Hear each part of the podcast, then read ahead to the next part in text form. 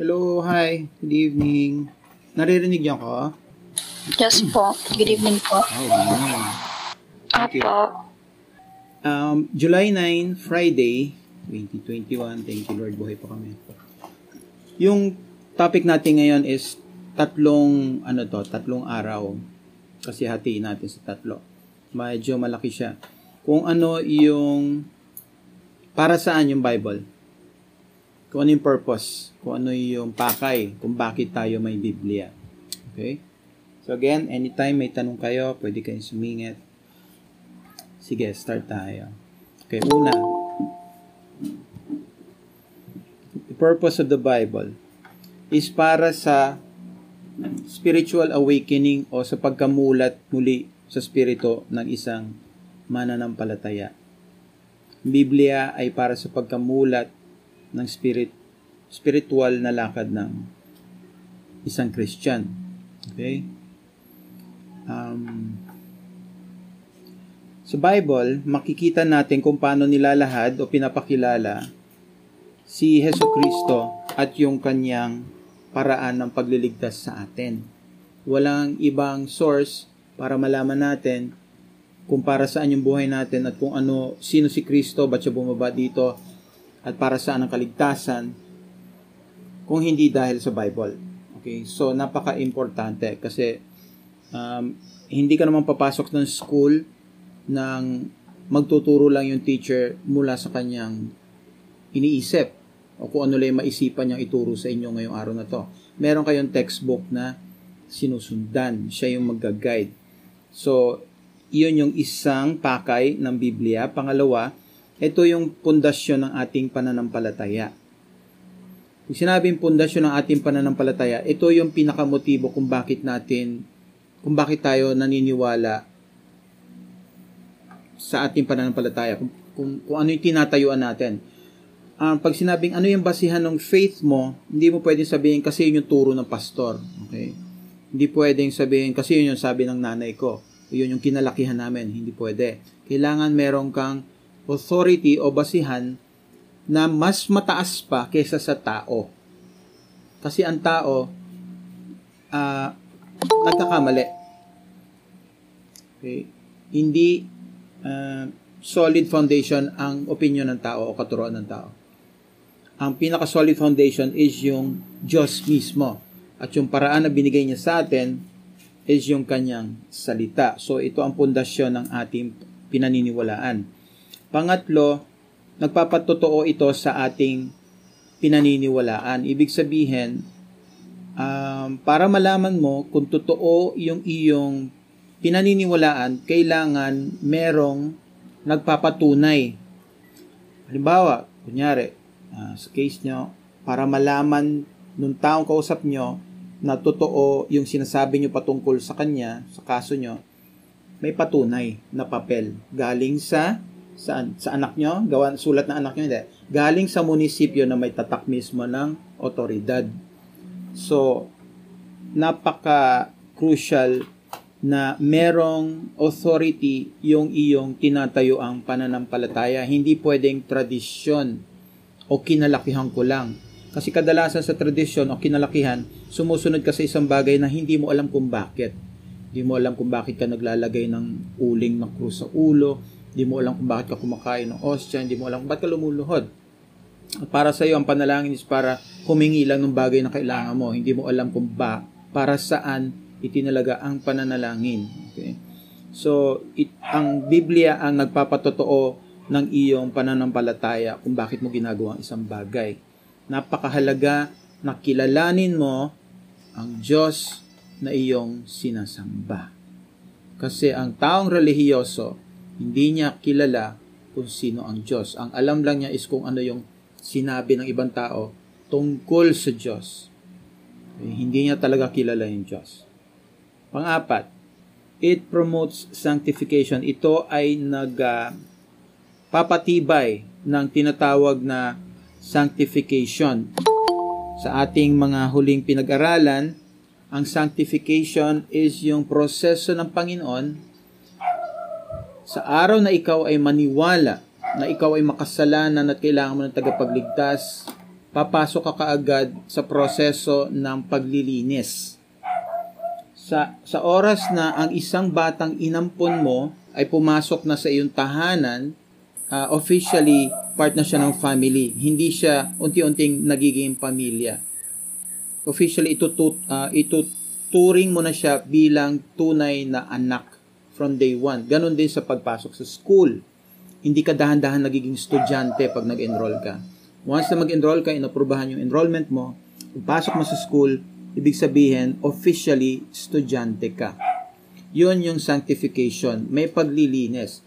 Ililigtas ka ng Panginoon anuman ang iyong estado o kasalanan o dumi, pero hindi ka niya hahayaan. Ganon ka. Lilinisin ka niya unti-unti. Panglima, ito ang nagtuturo sa iyo sa daan ng katwiran at nagbibigay ng kaalaman. Ito ang nagtuturo sa iyo sa daan ng katwiran at nagbibigay ng kaalaman malalaman mo kung ano ang tama dahil sa salita ng Diyos. Kasi kung wala kang, again, kung wala kang authority, gagawa ka lang ng sarili mong tama. Okay? Yung mga bagay na mali, magtatago ka sa likod ng iyong edad para sabihin, pwede ko nang gawin to kasi may edad na ako. Okay? Kasi opinion mo na yon eh. So, para sa kapitbahay mo, hindi mo dapat ginagawa yon Para sa iyo, wala kang pakialam, gusto kong gawin to, nasa edad na ako. Kanya-kanyang opinion, hindi pwede. Kaya nga tayo may batas. Okay, hindi porke opinion ko na gusto kong kunin yung cellphone mo ay pwede. May batas tayo na hindi ka pwedeng magnakaw. Okay, pang-anim, nagbibigay ito ng pag-asa at comfort. Okay sa mga panahong tayo ay naguguluhan, which is madalas, sa mga panahon dumadaan tayo sa paghihirap, o sa mga sitwasyon na hindi natin maintindihan kung bakit, dahil hindi pa tayo mananampalataya, or nasa proseso tayo ng pananampalataya, ito ay nagbibigay sa atin ng rason o pag-asa. Tinta ba yan? Makawalan tinta. Kaya pag tayo ay naguguluhan o nagdadalamhati, halimbawa may nangyari sa ating bagay na napakabigat na iniiyak ng ating loob, yung salita ng Diyos na nagbibigay ng pag-asa sa atin kung bakit nangyayari ito at kung ano yung mga pag, uh, pangakong binibitiwan, binitiwan sa atin ng Diyos upang ating panghawakan. Kaya tayo tumitibay ng loob at nakakahinga muli at nakakabangon. Pangpito, Nagbibigay ito ng kalakasan sa gera ng ating spiritual na lakad. Nagbibigay ito ng kalakasan sa laban, sa labanan ng ating spiritual na lakad. Ang pagiging Christian ay isang gera. Okay? Ang pagiging totoong Christian ay isang labanan pagiging totoong Christian ay hindi yung papasok ka ng membership ng isang church at magkakakanta ka lang doon at aatain ka linggo-linggo. Dahil ang totoong Kristyanismo ay may prosesong pinapatay mo araw-araw yung iyong laman. Yung mga bagay na alam mong maling ginagawa mo dati, na alam mo ng mali, ayaw mo nang gawin. Pero, since yung laman ay malakas, gustong gawin, hinahanap ng katawan mo yung dating experience na ginagawa niyang kinasanayan niya. Pero yung isip mo at yung espiritu mo, dahil sa Diyos ka na, ay sinasabihan mo na siyang hindi pwede. Masama iyan. Pero nag-aaway yan. Minsan matatalo ka, minsan mananalo ka. Depende yung kung gaano ka kalapit laging nakatayo sa Diyos at sa kanyang salita. Pag tumatayo ka at pag lumalayo ka sa Diyos sa isang araw, siguradong mananaig ang laman o katawan. Pero kapag lagi kan sa mga panahon na nakata hindi ka naman laging makalapit sa Diyos sa araw-araw. Okay. Sa mga panahong nakatayo ka sa Panginoon, walang lugar na makapasok ang masamang pag-iisip. Pang-apat, nagbibigay ito ng blessing. pang Ay, sorry pa. Pang-walo. Eight na. Okay nagbibigay ito ng blessing. Nagbibigay ito ng kaligayahan at kapurihan. Blessing, joy, praise, at buhay, life. Blessing, joy, praise, and life. Sa kasong ito, gagawin ko example yung kasal. Sa normal na tao, pag sinabing kasal, akala lang nila is yung gusto kita, gusto mo ko, mahal kita, mahal mo ko. Uh, punta tayo ng simbahan, pakasal tayo. Tapos magkakaanak tayo, trabaho ko, pakainin ko kayo. Tapos anak tayo, anak tayo. Yun na. Yun na yun. Okay. Pero ang totoong pakay ng kasal is ito ay larawan ng pag-iibigan ni Kristo at ng iglesia niya, ng, ng mga taong tinobos niya. Yung mga taong inisip na niya bago pa sinimulang likhain ang mundo. Wala pa ang mundo, wala pa ang lahat, iniisip na niya yung mga taong kilala niya na ililigtas niya sa takdang panahon. Ipapanganak yung mga taong to na makasalanan at hiwalay sa Kanya, ngunit ipapakita niya yung kanyang pag-ibig sa kanila sa pamagitan ng pag-aabot sa kanila. Na maunawaan nila kung paano at ano ang ginawa ng Diyos para sila ay tubusin mula sa kamatayan at kadiliman. Ngayon, ang kasal, again, is hindi sa dalawang tao, kundi sa tatlong tao. Yung lalaki, yung babae, at ang Diyos. Ang Diyos ang testigo. Kapag sino man sa dalawang yon ang nagtaksil, nakatingin yung testigo. Kapag ang lalaki at babae ay nagpakasal na hindi nila nauunawaan kung ano yung pakay ng kasal, ayon sa disenyo na may akda ng kasal. Hindi ito imbensyon ng tao. Ah. Inakda ng Diyos, in-author niya, yung kasal para sa tao in a way na meron itong kailangang um, meron itong paraan na kailangan mo sundin para gumana ng tama. Okay, kunyari, barel. Kapag binutingting mo yung barel at pinagpalit-palit mo yung mga parts at ilipat mo sa lugar na hindi dapat siya nandun, yung tornilyong to, nilipat mo dito sa butas na to, pinilit mo, delikadong gamitin yung barel. Kasi ang barel, alam mong hindi mo dapat galawin kung ano man yung disenyo sa kanya. Gagamitin mo lang siya kung paano siya dinisenyo. Pero pag ginalaw mo, delikado ka. Ganon din ang kasal. Meron din set ng rules na tinalaga yung may akda ng kasal na kapag ginalaw mo, magkakaproblema. Hindi mo maiwasan yun. Ginalaw mo eh. Lumbawa, bumili ka ng kotse, tapos gusto mo tatlong gulong lang yung kotse, kaya nagpapauso ka, tinanggal mo isang gulong, asahan mo may mangyayari sa'yo. Okay? O gusto mo yung steering wheel mo, ilipat mo sa likod. Okay? Kaya nga, nung bumili dati sila Lisa, sabi niya, uh, huwag kang bibili ng kotse galing sa Japan kasi yung galing sa Japan is nasa kaliwa yung steering wheel. Na kapag binenta sa yung galing Japan, nasa kanan na yung steering wheel, hindi mo na alam yung integrity nung sasakyan. Maaaring bumigay iyan habang ginagamit mo. Okay. So, ang, ang point is, pag isang bagay inakda o dinesign para sa isang function, pag ginalaw mo, huwag mo asahan na gagana ito ng tama. Ang nawawala sa karamihan ng kasal is hindi yung nagpunta sila sa huwes o nagpakasal sila tapos nagkaanak sila. Hindi yun eh. Hindi yun yung issue eh. Ang nawawala is yung blessing ng Diyos dun sa kasal. Pwede ka magpakasal, maraming kasal, pero hindi ibig sabihin nun, ibibless ng Diyos yung kasal mo. Pag wala yung blessing ng Diyos, may mangyayaring kaguluhan dyan. Okay, kadalasan yung, okay, napunta na tayo sa kasal. Kadalasan yung problema ng mag-asawa sa panlalamig sa isa't isa ay naguugat sa may nangyari sa kanila bago pa ikasal. Okay. Yung bagay na yon, kapag naglalaro ka, dahil yung sex ay hindi dinesign para sa labas ng kasal. Kapag naglalaro ka, tapos kinasal ka, hindi mo alam, may kasamang guilt sa loob yon. Nalalabas yon kapag kasal ka na. Lalabas yon. Kaya nagkakaroon ng lamigan habang nasa loob ng kasal.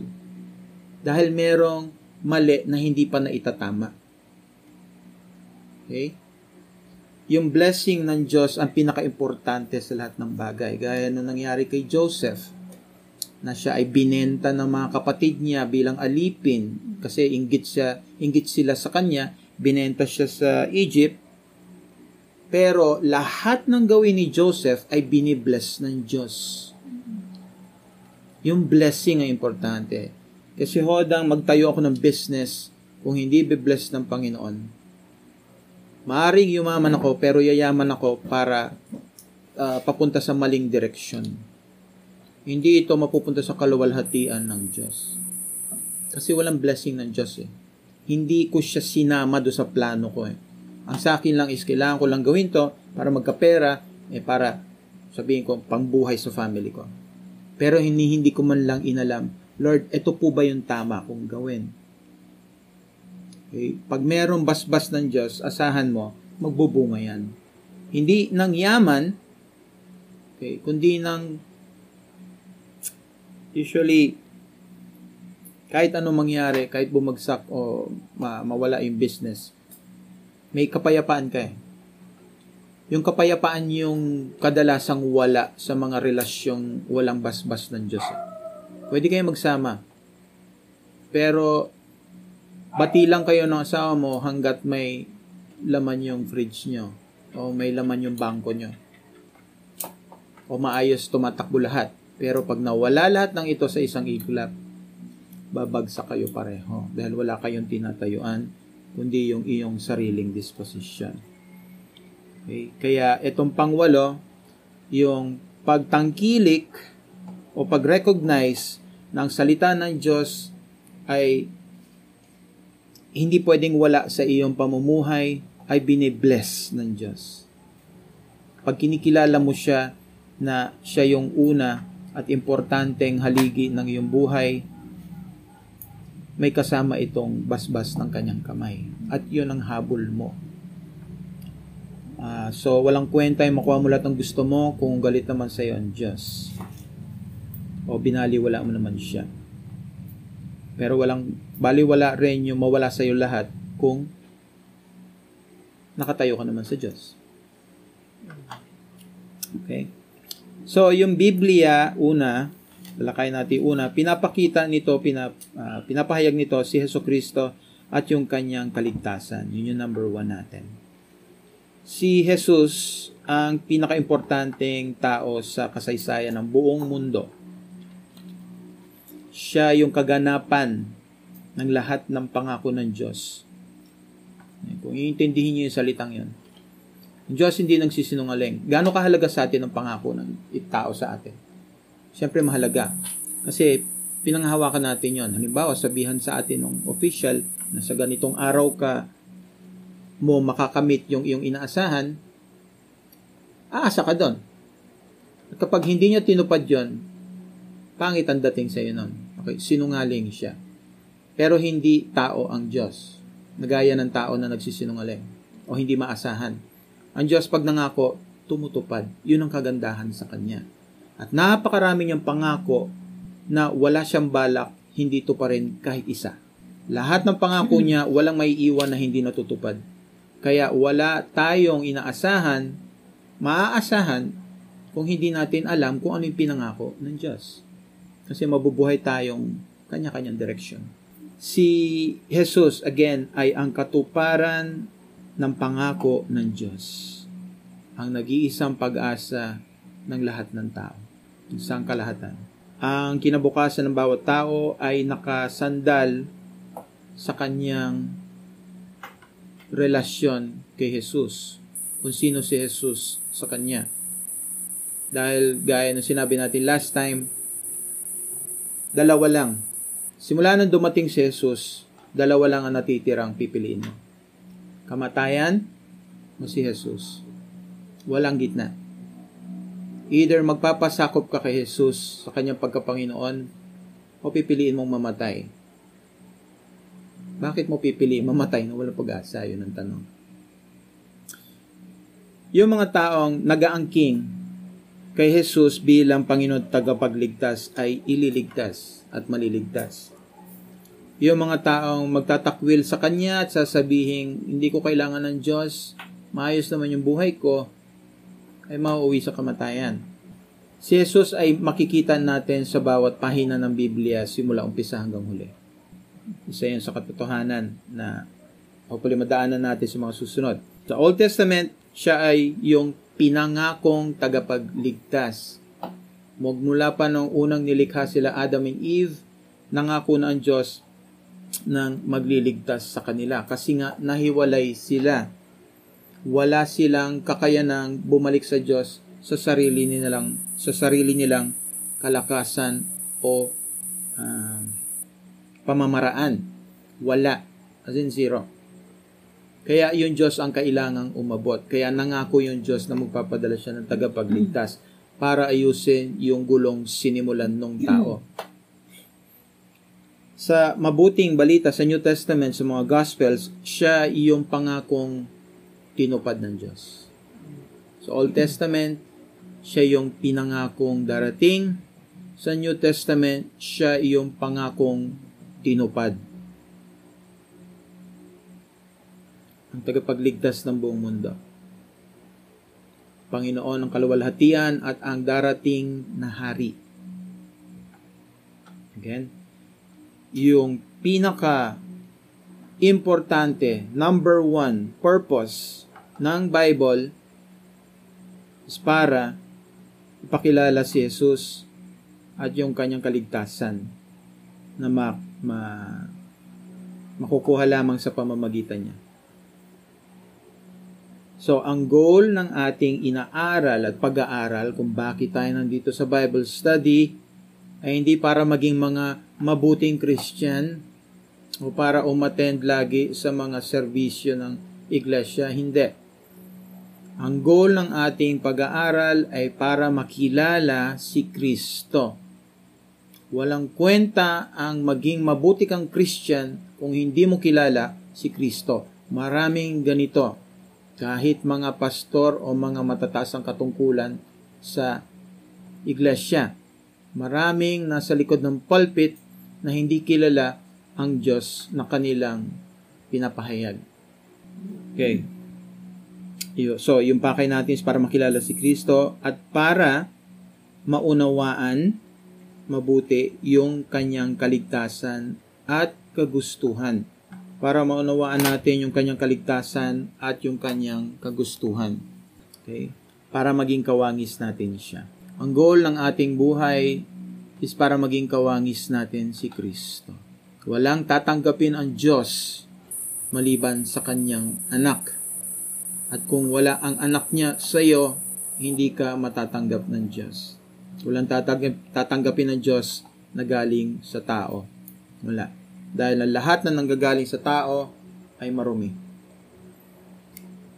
Yung standard lang ng Diyos ang makakaabot, ang makaka-fulfill o makakaganap ng kung anong hinihingi ng Diyos. Kung gaano siya kataas, yun ang dapat na ma- maibigay sa Kanya. Sa John chapter 5 verse 39 to 40, John 5, 1, 5. 39 hanggang 40, may kita natin dito yung dakilang uh, purpose o pakay ng kasulatan. Sabi sa verse 39, ang sige, pakibasa. Nakasunod. Sinasaliksik ninyo ang mga kasulatan sa paniwalang doon ninyo matatagpuan ang buhay na walang hanggan. Ang mga ito ang nagpapatotoo tungkol sa akin. Verse 40. 40. Ngunit ayaw naman ninyong lumapit sa akin upang kayo magkaroon ng buhay. Okay, dito sa senaryong ito na ipagtunggali yung mga kaparian ng panahon na yon. Kasi binibida nila yung batas ni Moses dahil sa kanilang uh, masusing pagsunod sa mga pinag-uutos ni Moses sa batas, pinagmamalaki nila na sila ay katanggap-tanggap sa Diyos.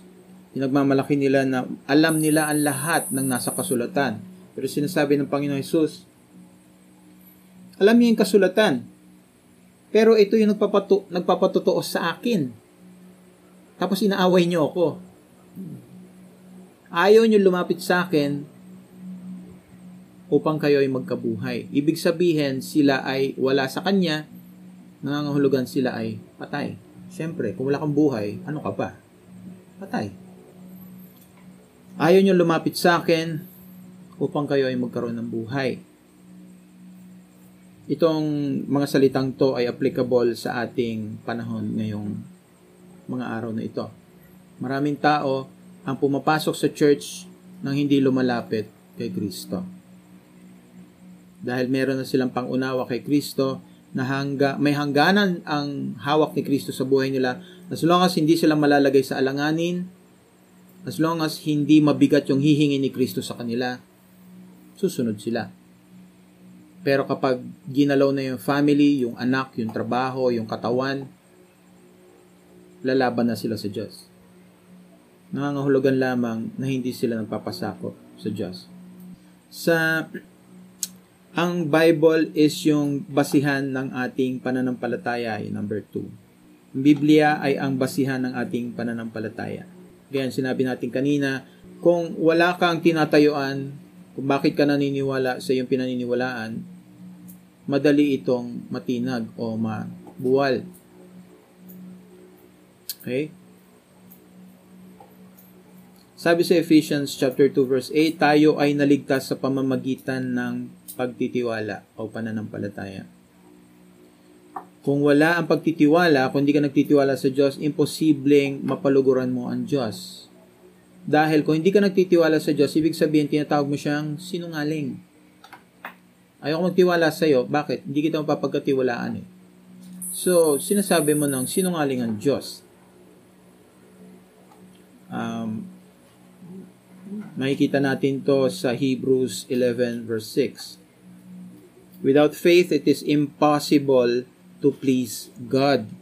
Kung wala kang pananampalataya, imposibleng makasunod ka sa Diyos. Dahil una, kailangan mo munang manampalataya, maniwala na siya ay Diyos.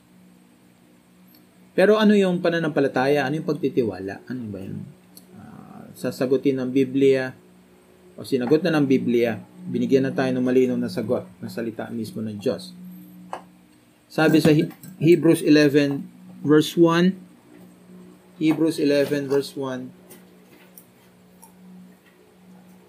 tayo may, uh, sa Hebrew 10, 11 verse 1, tayo may pananalig kung nagtitiwala tayong mangyayari ang mga inaasahan natin at naniniwala sa mga bagay na di natin nakikita. Okay. Tayo ay may pananalig. Pananalig kung nagtitiwala tayo. Kung nagtitiwala tayo. Pananalig, hindi. Assurance. Okay, sige. Dinidefine ng Bible ang faith sa Hebrews 11.1 design ko sa English, faith is the assurance. Yung pananampalataya is yung pagiging sigurado ng mga bagay na ating inaasahan. Kasi hindi natin nakikita ang Diyos eh. Sabi ng Panginoon, mapalad yung mga taong naniniwala kahit hindi sila nakakakita. Kahit ang bulag na tao ay pwedeng maniwala sa Diyos. Dahil ang mga tao ngang may mata na hindi nakakita sa Diyos ay naniniwala sa Diyos. Pero, then again, kahit si Satanas ay naniniwala sa Diyos, so hindi sapat na sabihin mong naniniwala ako sa Diyos. Sabi dito sa Hebrews 11.1, yung faith is yung assurance. Ano ibig sabihin ng assurance? Assured ka na, sigurado ka na. Yun yung nagbibigay kasiguruhan sa iyong pananampalataya, sa iyong pinaniniwalaan. Uh, yun ang nagbibigay kasiguruhan sa mga bagay na iyong inaasahan, yung faith. Umaasa ka sa Diyos dahil sa iyong faith o pananampalataya at pagtitiwala na hindi nagsisinungaling ang Diyos at tumutupad siya sa kanyang mga pangako, ito ang iyong kasiguruhan. Ano ang kasiguruhan mo? Bakit ka naniniwala sa Diyos? Bakit ka, gano'n ka nakakasigurado? Kasi hindi nagsisinungaling ang Diyos. Yun lang yun. Walang ibang explanation daw. Again, sa verse 1, pangalawang part, yung faith is yung conviction ng mga bagay na hindi mo pa nakikita. Sigurado ka kahit hindi mo pa nakikita. Kaya maraming tao sa kasaysayan ng mundo ang buwis buhay na kahit sinusunog na sila para sa kanilang pananampalataya ay nagpupuri habang sila ipinapatay. Habang binubunot, ah, habang hinahati yung mga katawan nila, binubunot yung mga kamay, mga paa, Tinatanggalan ng kuko, dinudukot yung mata, lahat, pinuputulan ng dila. Hindi sila bumibitaw. Pinapa uh, bitaw sila ng mga kaparian nung time na yon sa Great Inquisition. takwil mo si Jesus, halikan mo tong krus, kainin mo tong ostya, lumuhod ka dito at halikan mo tong imahe. Sinasabi nila, may, may mga tao, may mga Christian na nagsasabing, pag hindi mo nilayo sa akin yung kahoy na yan, duduraan ko yan. Ganon sila katatag sa kanilang pananampalataya. Patay kung patay.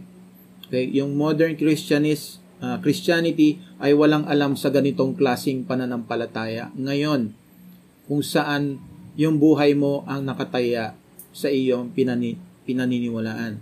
Kung dumating yung pagkakataon, kailangan mong tumayo at wala kang tinatayuan, tatayo ka ba?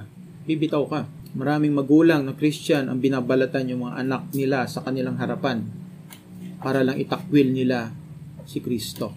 At matibay nilang ine-encourage yung mga bata habang nilalaslas yung mga bata. Anak, huwag kang bibitaw. Huwag kang bibitaw.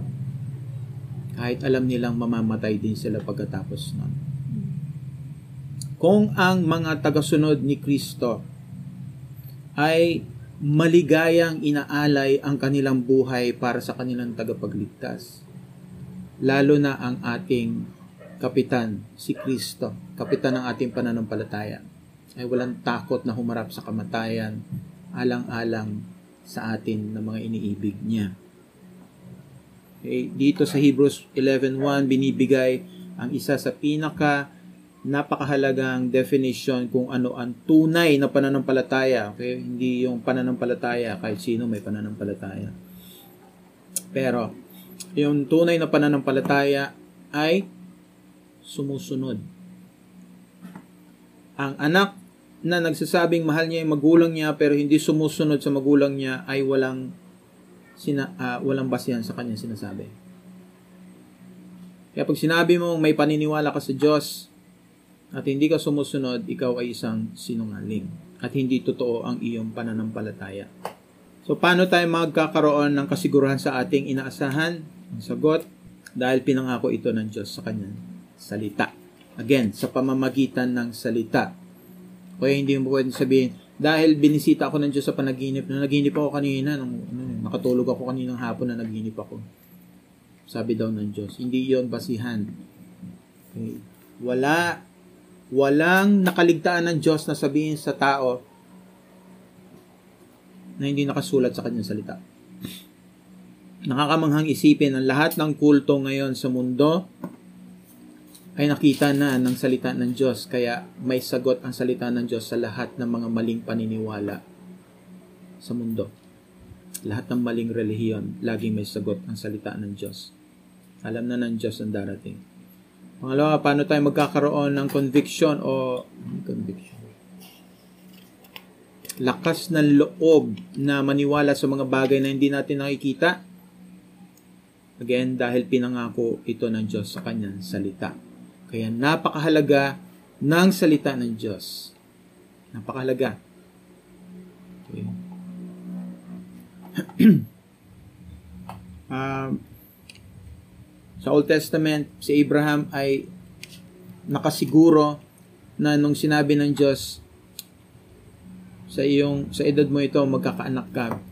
So, bibigyan kita ng magiging ama ka ng maraming bansa. Pero matanda na siya. Tapos yung asawa niya matanda na rin. 75 na siya nang pinangangkuhan siya ng Diyos na ito. Ng ganito.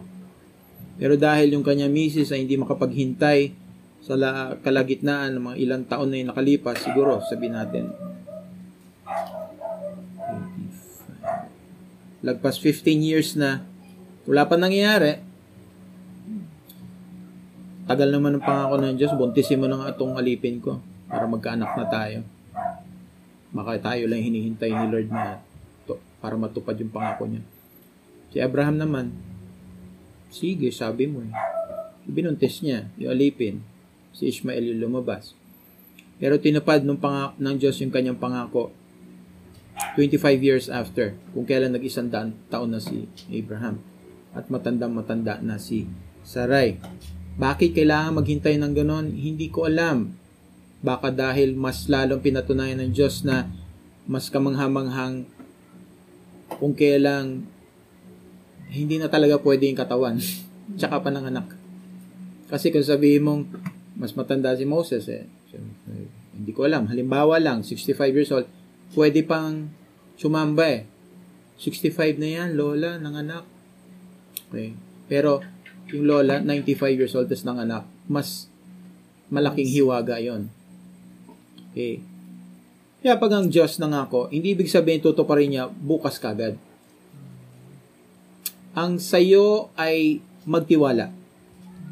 Bahala si Lord kung kailan. Basta pag sinabi niya, alam mong, mapangahawakan mong, totoo ito. Kaya yung pagtiwala ni Abraham na tutuparin ng Diyos magkakaanak ako. Sinabi niya, ito ay naging katwiran para sa kanya. Ito ay counted as righteousness dahil sa pagtitiwala mo um, ito ang iyong naging righteousness o katwiran. Parang in a way in modern slang approve ka. Okay? So hindi nakikita ni Abraham kung paano siya mga magkakaanak pero nakakasiguro siya dahil pinangako ito ng Diyos. At kayang tuparin ng Diyos ang kanyang pinangako. Ang basihan ng pagtitiwala ni Abraham ay saan? Sa sinabi ng Diyos. Okay? Sa sinabi ng Diyos. Ang basihan ng ating pananampalataya ngayon saan? Sa sinasabi rin ng Diyos sa kanyang salita. Hindi nagbabago ang Diyos. Ang tao ang nagbabago ng pananaw Jesus Christ yesterday, today, and forever. God is the same from everlasting to everlasting. Hindi nagbabago ang Diyos, hindi nagbabago ang kanyang salita. Ang tao ang nagbabago ng pananaw sa Diyos. Pero ang Diyos, karapat dapat siyang pagkatiwalaan kasi siya ay tapat magpakailanman. Yung kanyang salita, nakataya dito yung integridad ng kanyang pangalan.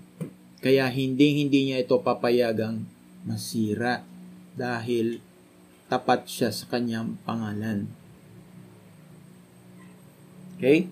Dito, sa example ni Abraham, makikita natin yung magandang example na hiwalay sa kaalaman mo sa mga pangako ng Diyos, hindi ka magkakaroon ng tamang pananampalataya. Kapag hiwalay ang iyong pananampalataya sa salita ng Diyos, hindi ito totoo. Wala kang basihan. Eh. Basihan mo lang isip mo eh. Hindi sa kung ano yung sinabi sa iyo ng Diyos. Okay? So, apart from the knowledge of God's promises, ang genuine faith ay imposible. Pangatlo, tama ba? Ang Biblia ay ang nagpapatotoo ng ating mga pinaniniwalaan. Ang Biblia ang nag-validate o nagpapatotoo ng ating pinananampalatayaan ating pananiniwalaan. So, napag-aralan na natin na pinahayag na ng Diyos o ni-reveal niya, pinakita niya ang kanyang sarili, ang kanyang kagustuhan dito sa huli nating pinag-aralan sa pamagitan ng mga theophanies ng vision, panaginip, mga boses, anghel, mga milagro, at naintindihan na aral din natin na ang pinakadakilang pagpapakilala ng Diyos sa kanyang sarili sa mga tao ay nangyari dalawang libong taon na nakalipas sa pamagitan ng pagkakatawang tao ni Jesus. Si Jesus ang pinakamataas na pagpapakilala ng Diyos sa tao. So dalawa lang naman talaga yung ano yung yung character sa storya. Diyos at yung kanyang nilikha. Yung lumikha at yung nalikha. Diyos at tao. Since hindi nakaabot yung tao sa kaluwalhatian ng Diyos, walang tao hindi nagkasala at nahiwalay sa Diyos, kailangan ng Diyos ang gumawa ng paraan para umabot sa tao na hindi makaabot sa Kanya. At yung paraan na yon is yung pinakadakilang paraan ng Diyos na ginawa niya is yung nagkatawang tao mismo ang Diyos. So, paano nagsasalita ang Diyos sa kanyang bayan ngayong araw na ito, ngayong panahon na ito? Paano natin malalaman na yung mga nakita natin, narinig at naramdaman o na-experience ay totoo? Ano ang otoridad? Paano natin masusubok yung katotohanan na ating pinaniniwalaan at mga ginagawa? Ang sagot is yung salita ng Diyos. Again, uh, 2 Timothy 3, 16 to 17, ilang beses na natin ito natalakay. Nagpapatunay ito na ang salita ng Diyos ay tapat. All scripture, lahat ng kasulatan, buong salita ng Diyos ay hininga ng Diyos. Inspired. Kinasihan ng Diyos. Kaya marapat itong gamitin sa pagtuturo, sa pagsasaway, sa pagtutuwid, at sa pagsasanay sa katwiran. At yung taong nag-aaral nito ay kompleto. Sapat para sa lahat ng maaari niyang gawin. Ang Biblia ang pinakamataas na kapamahalaan ng ating buhay kristyano. Pinakamataas. Lahat ng bagong pangitain, idea, turo, experience, ugali o ginagawa na hindi sang-ayon sa salita ng Diyos ay kailangan tanggihan. Pag sinabi ko sa inyo, meron ako ituturo sa inyo, dapat nagbabantay ang tenga nyo, ito ba ay naaayon sa salita ng Diyos? Dahil kung hindi, nagsisinungaling na kagad ako. Nag-invento na ako. Lahat ng ituturo sa atin ng kung sino man mag-aangkin na siya ay um, tagapaglingkod ng Diyos ay dapat nagtuturo ng ayon sa salita ng Diyos. Hindi siya pwede mag-imbento ng sarili niya. Hindi siya pwede magkuwento lang ng experience niya at doon tayo hugot. Okay, maari to some extent, pero dapat yung experience niya ay sumisegue o nag-validate ng authority ng scripture sa experience niya. Kung paano niya, gagamitin niya lang experience niya kung paano niya uh, maidadala yung usapan o yung pag-iisip nung nakikinig tungo pabalik sa salita ng Diyos. Hindi niya binibida yung kanyang experience o yung kanyang kaalaman. Isaiah chapter 8 verse 19 to 20 Isaiah chapter 8 verse 19 to 20. May mga tao dito sa verse 19 na kung saan-saan humihingi o humuhugot ng explanation sa mga nangyayari. Kaya sila na nagtatanong sa mga patay na spirito, sa mga spirito. Kaya nagpapakulam sila. Pa, paano sila sa mga nagtatanong sila sa mga huhula, mga necromancer, sa mga nagipag-usap sa patay. Sabi ng Panginoon, hindi ba dapat ang Diyos ang tinatanong ng bayan na ito? hindi yung mga patay. Bakit kailangan nila magtanong sa mga patay patungkol sa mga buhay? Tama nga naman ng Panginoon. Okay. Buhay ka, di mo maintindihan yung yung nangyayari sa iyo, magtatanong ka sa patay. Sabi ng Diyos, bakit kayo nagtatanong sa patay? Patungkol sa buhay.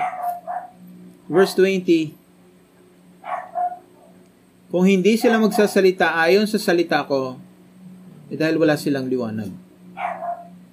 So, dito sa verse 20, pinapatunayan mismo ng salita ng Diyos na yung mga taong hindi nagsasalita ayon sa salita ng Diyos ay nasa dilim. Ang dilim ay synonymous sa kasinungalingan. Imposibleng may katotohanan sa kadiliman. Um, sa sa iglesia ng Corinth, mga Korinto, napakaraming doctrinal at mga problemang moral. Dahil yung mga Christians sa Iglesia ng Corinto ay nagbibigay ng attention sa mga uh, mas mahalaga sa kanila mga experiences o pinagdadaanan nila kaysa salita sa salita ng Diyos. Kaya nga marami sa kanila yung family nila nakikipa may mga kalagoyo sila mismo sa loob ng family uh, sa iglesia mismo naglalasingan sila sisiraan, nagdedemandahan. Kaya sa para ayusin yung problemang to, pinayuhan sila ni Paul sa 1 Corinthians 14 1 Corinthians 14, 36 to 38. Kung babasahin nyo to, kung sino man sa inyo may alam, sabi ni Paul, ipaparaphrase ko na lang. Kung may alam siya talaga sa Diyos, malalaman niya na ang sinasabi ko ay ayon sa salita ng Diyos. So lahat ng hinahabili ni Paul sa kanila ay hindi laban o kakaiba sa kung ano na yung sinasabi na talaga ng salita ng Diyos. Ganon din ang tamang pagtuturo. Dahil tayo ay nag-aaral tungkol sa Diyos. At ano ang pinakamagandang basihan para aralin natin ng Diyos? Kundi yung salita mismo ng Diyos. Kasi yun yung paraan niya kung paano siya nagpakilala sa atin. Kaya hindi natin pwedeng gamitin yung experiences natin para magturo tungkol sa Diyos.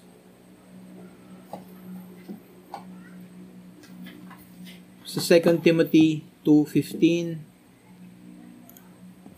2 Timothy 2.15 sabi ni Paul dito sige pakibasa 2 Timothy 2.15 Pagsikapan mong maging karapat dapat sa Diyos. Manggagawang walang dapat ikahiya at tapat na nagtuturo ng katotohanan. Okay. Ang ating purpose sa pag aaral ng tungkol sa Diyos ay para makilala ang Diyos. Hindi para maging sikat tayo sa tao. O para lumaki yung iglesia. Pag ang pastor ay walang habol kundi palakihin yung iglesia para dumami yung kikitain, hindi ito totoong pastor. Ito ay lobo at nagpapanggap. Dahil ang totoong pastor ay lingkod. Siya ay tagabantay, tagapagpakain ng mga tupa. Siya ay yung nasa ilalim, hindi siya yung nasa taas ng iglesia. Si Kristo ang ulo ng iglesia, hindi yung pastor. Ang pastor ang itinalagang tagapangasiwa o tagapag-alaga. Hindi siya yung nag-uutos ng kung ano yung dapat paniwalaan. Siya yung nagtuturo ng kung ano yung gustong ipahiwatig o ipaalam ng Diyos sa kanyang mga pinabanal. Okay? Dito natin ma- maiiwasan yung mga kung ano-anong kabulastugan at kasinungalingan na dumarating ngayon sa iglesia.